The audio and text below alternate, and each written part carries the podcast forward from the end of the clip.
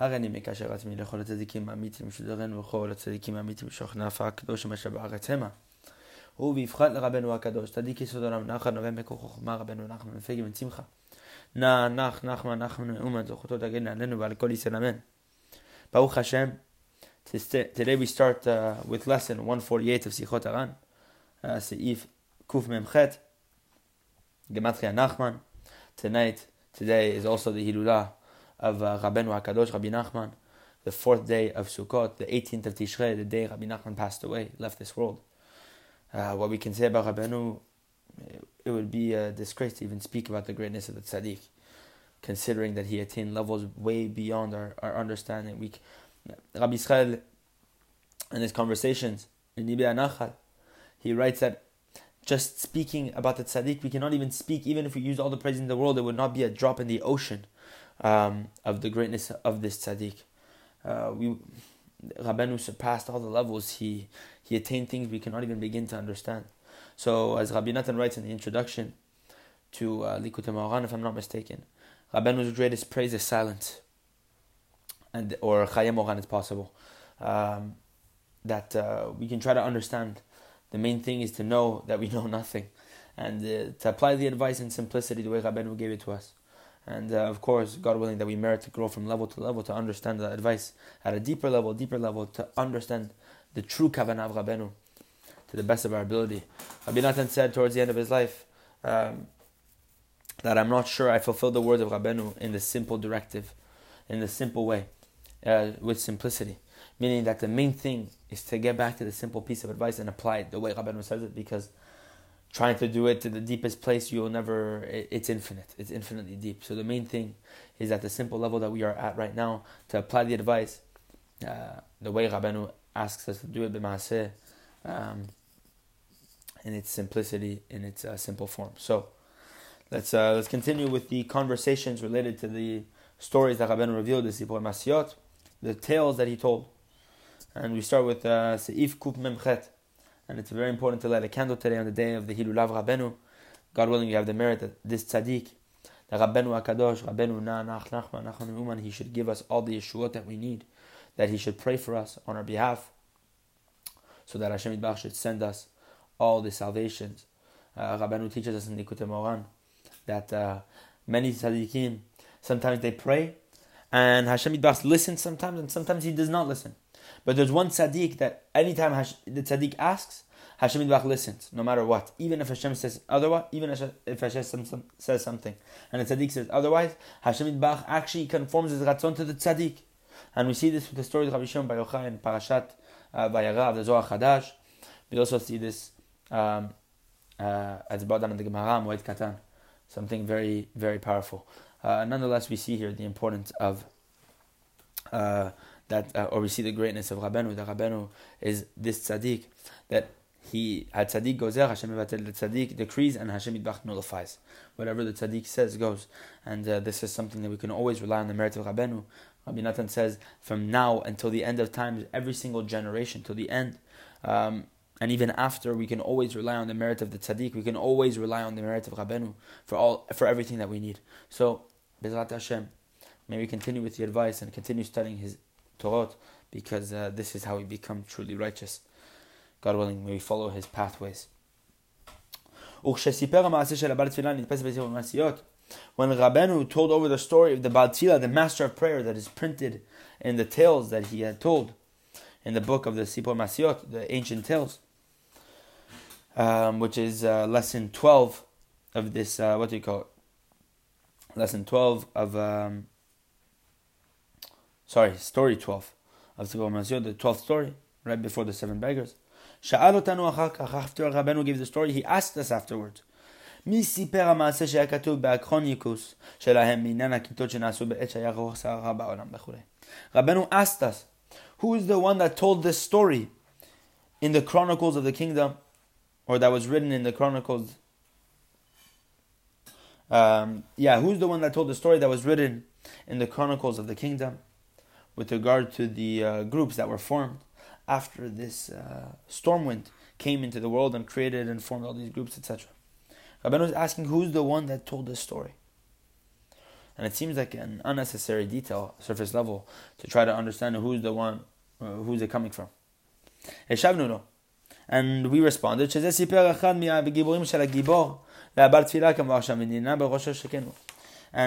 the people there present responded. Rabbi Nathan and all the students responded that one of the warriors from the group of the mighty warriors, because of course there's uh, seven different groups, and um, one of the groups is the group of warriors. And uh, so Rabbeinu, Rabbi Nathan and all the students are saying that one of the warriors from this group of the mighty warriors, one of the students of the mighty warrior wrote this tale. And um, wrote this tale, wrote, these, uh, wrote this chronicle, as it brought down um, in the story of the Ba'al Tefillah. And uh, Rabbi Nathan, uh, sorry, Rabbeinu nodded his head and agreed. And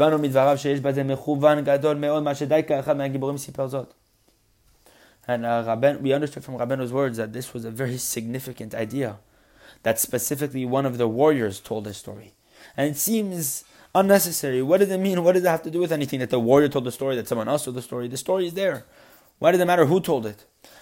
Everything that Rabbeinu was saying is significant. Rabbi Nathan um, brings this down with an argument that he had with Rabbi Naftali, his good, fr- his best friend, um, that they were having before Rabbeinu, um, uh, with regard to um, uh, another story and one of the details of the story, something that seemed unimportant and totally unnecessary to talk about, and yet they were arguing about it, and uh, Rabbeinu actually validated one of them, one of their points, and uh, this showed both of them that actually it was very important to the small detail that was left, um, that was uh, that they were arguing about in the story.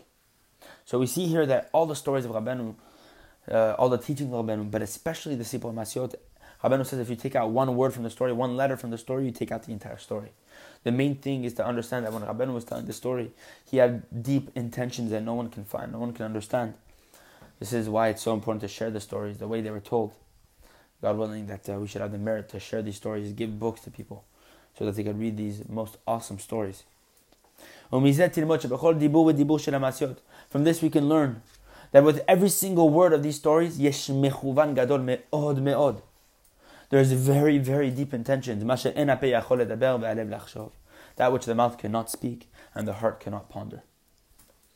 Baruch Hashem. Seif kuf memchet. Lesson or conversation one forty-nine. Hamas, and we'll do half of it today. This is the story of the seven beggars that is told in Sippurei Ma'asiyot, that is told in the book Sippurei Ma'asiyot, the last tale that Rabbeinu told. Told it... Um, Uh, at the end of March, essentially, um, the last year of his life, in Adar Bet, if I'm not mistaken. Um, um, yeah, they say the twenty-fifth of Adar Bet, fi- the year fifty-five seventy. Um, just a few months before Rabbeinu passed away, he told this story. This is the deepest story of all of Sippurei Ma'asiyot. Uh, it's so deep. I, I cannot even express how important it is to read this story. And whatever you get from it is, is tremendous. It's, uh, it's huge. So, this story of the seven beggars that is printed in Sippurei Ma'asiyot, Rabbeinu told it over several days. And every single time Rabbeinu told a piece of the story, each part of the story that Rabbeinu told alluded to some discussion that preceded its uh, telling. Essentially, the way Rabbeinu told the story, each time he told the story or a certain day of the story, Um, was only told because a conversation happened before that led Rabbeinu into that story. Essentially, the conversation was totally related to that day of the story. And then Rabbeinu said, wow, this is related to our story. And then he began telling the story. Uh, another piece of the story, another piece, and another piece. Bitchila belel Shabbat Kodesh. Rabbeinu began telling the story on Friday night. Hitchila ledet tabiki shelakach meish me'anasham v'nizker ba'geret sheshelachti ani lechaveri sheyagia l'adod zichron uvracha. The story happened very interesting, in a very interesting fashion. It's crazy. It's in, unbelievable to show you how Rabbeinu, everything Rabbeinu did was so related to every single event that happened within each and every uh, individual person's life that was close to Rabbeinu, that was around Rabbeinu, that was in the world. Everything that was happening was was all, it was all of Torah.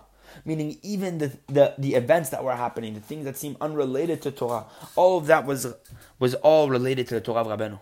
Rabbeinu gave Torot and lessons, and the stories are all secrets of what was happening around them and what will happen in the future. And we see here that when Rabbeinu was telling the story, it was all because of, um, it was all super related and super practical to what was happening in that moment. We're going to see here a perfect example.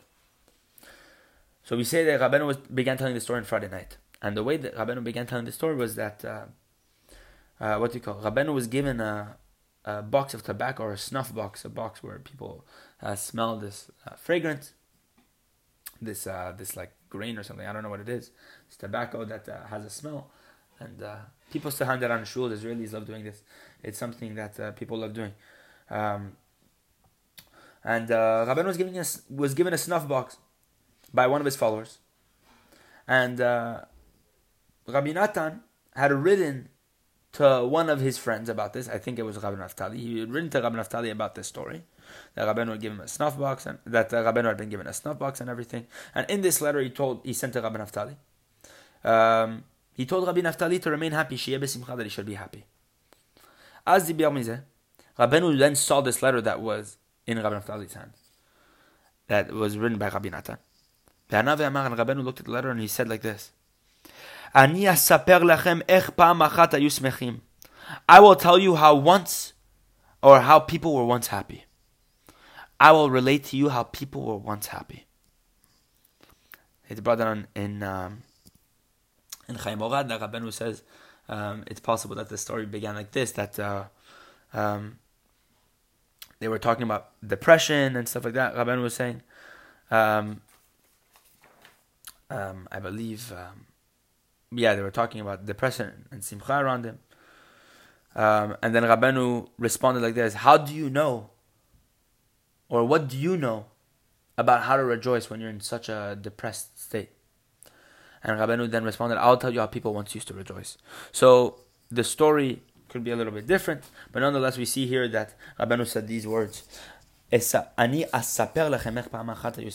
you how people once rejoiced, how people were once happy. And they, Rabbeinu began telling the story. Rabbeinu began telling all the beginning of the story until the end of the first day, until the end of the story of the first day, which has to do with the blind beggar. The story is tremendous. Uh, Look over there for the details, because it, there's a lot to it. All this happened Friday night. And I was, Rabbi Nathan saying, I wasn't there. I was in my house in Nemirov. Then afterwards, on Tuesday, my friend came back, Rabbi Naftali came back to town. And he told me this story. And I stood before Rabbi Naftali, Rabbi Nathan saying, trembling. I was shocked, I was astonished. Rabbeinu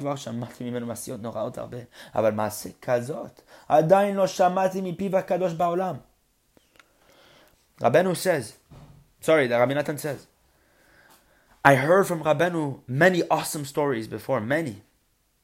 But a story like this I'd never heard from his holy mouth, ever. Just to show you the level that we're talking about here of this story, this seven beggars. This story has all the secrets of the world. It's uh, it, it's it's impossible to describe it. You have to read the story to even begin to realize that you don't understand anything. it's it's tremendous. You read the story, you're you're blown away by the by the the everything about it. There, there's nothing to say. It's, it's incredible. And um, Rabbi Nathan said, I never heard a story like this in my life. Rabbeinu preached the story so much. He writes in Chaim Orad that uh, this story, if I came down to the world just to tell this story of the seven beggars, I would be considered a complete novelty still. And it's very fitting that everybody, or that uh, a person were to get up in the big synagogue, the big shul in Brody, which had a very big Beit Knesset, and to get up, slap on the t- to slap the table, and to tell this story over. Rabbeinu says the story is filled with musaf, filled with advice, filled with tremendous uh, etzot and avodat Hashem. But it has such depth. It's infinitely deep. Maybe have the merit to even uncover, just scratch, just one drop of this story. And afterwards, afterwards, I traveled from there. I came to the house of Rabbeinu. May his memory be a blessing. At the time when Rabbeinu was locked in his room already. Rabbeinu was sick at this point, of course, and he was in his room. And uh, Rabbeinu had times when he was outside, he was in his room, and these times uh, were, uh, what do you call it? Of course, Rabbeinu all had deep intentions with this stuff. In the morning, Shehu Yom Revi'i, Shehu Yom Revi'i, in the morning of Wednesday, Wednesday morning, Rabbi Nathan says, I entered his room and I spoke with him a lot. I told him about all the news that was happening in the in the towns around us, in the in the countries around us, whatever it is, re, um, news that uh, that is happening uh, in surrounding country. And afterwards, Ziberimi. Rabbeinu spoke with me about the story that we talked about above, the seven beggars. The beginning of the story, the blind, uh, the story of the blind beggar that Rabbeinu had started telling on Friday night. And Rabbeinu said,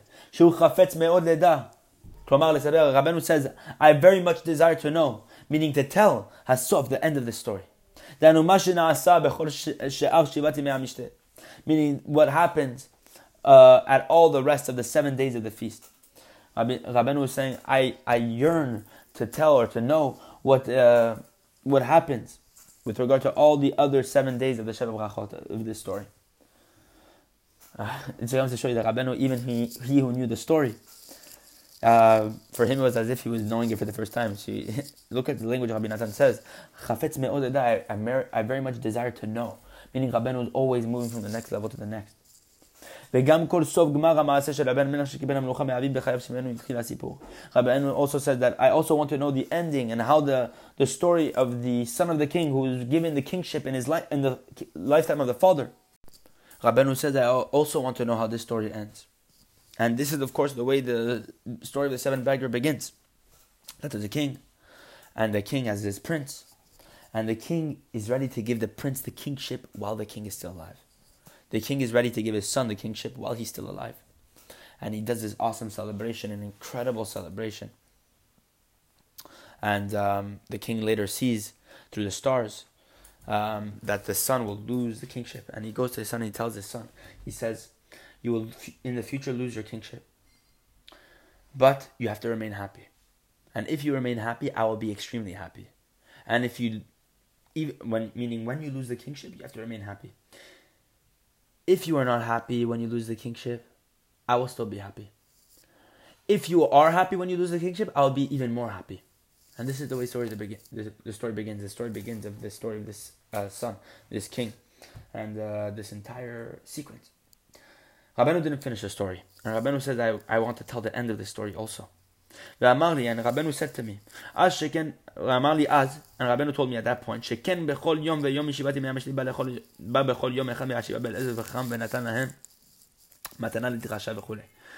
says, Rabbeinu tells Rabbi Nathan, he says, the, the way the first story is told of the blind beggar coming on the day, um, coming to the wedding of these two children, Um, this happens with each and every single beggar. There's seven beggars, and each and every beggar who has a certain deficiency. One is a hunchback. One is um, one. Uh, what do you call it? One is blind. One is has a crooked neck.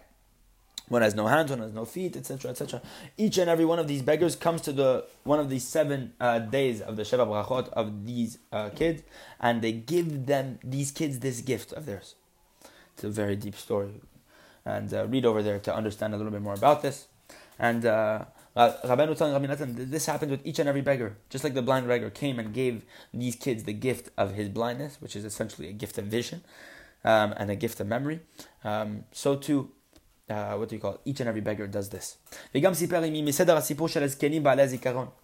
And he also told me the the the order of the story of the way the ancient men who had a tremendous memory, who could remember uh, all the way back to uh, their birth, et cetera, all this stuff. All these different levels of memory. Rabbeinu told Rabbi Nathan the, the proper order of the story, sequence. Because the way he heard it from his friend, it wasn't completely clear. And Rabbeinu explained it to me a little bit in order. And Rabbeinu also spoke with me with regard to the subject of this blind person who took pride in the fact that he remembers absolutely nothing. And that this blind person is the highest of all of them. That this person remembers the most. And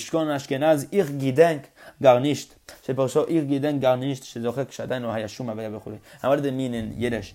Uh, that what?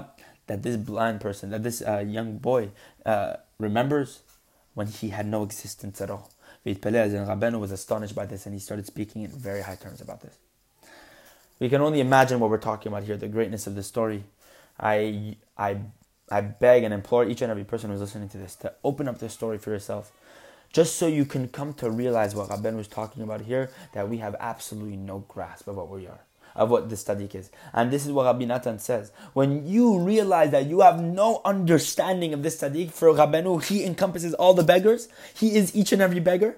When you understand this, then you'll realize that you are so far away from the tzadik. And when you realize this, that's when you bring that's when you bring the Geula closer. That's when you attach yourself to the tzadik. When you realize that you are nothing. And when you realize that you are nothing, then this is what attaches you to, to Rabbeinu. So, I yearn for people to read this story. God willing, we'll stop here and we'll continue in seif kuf memchet, uh, continuing with the conversation Rabbeinu had um, related to the story of the seven beggars.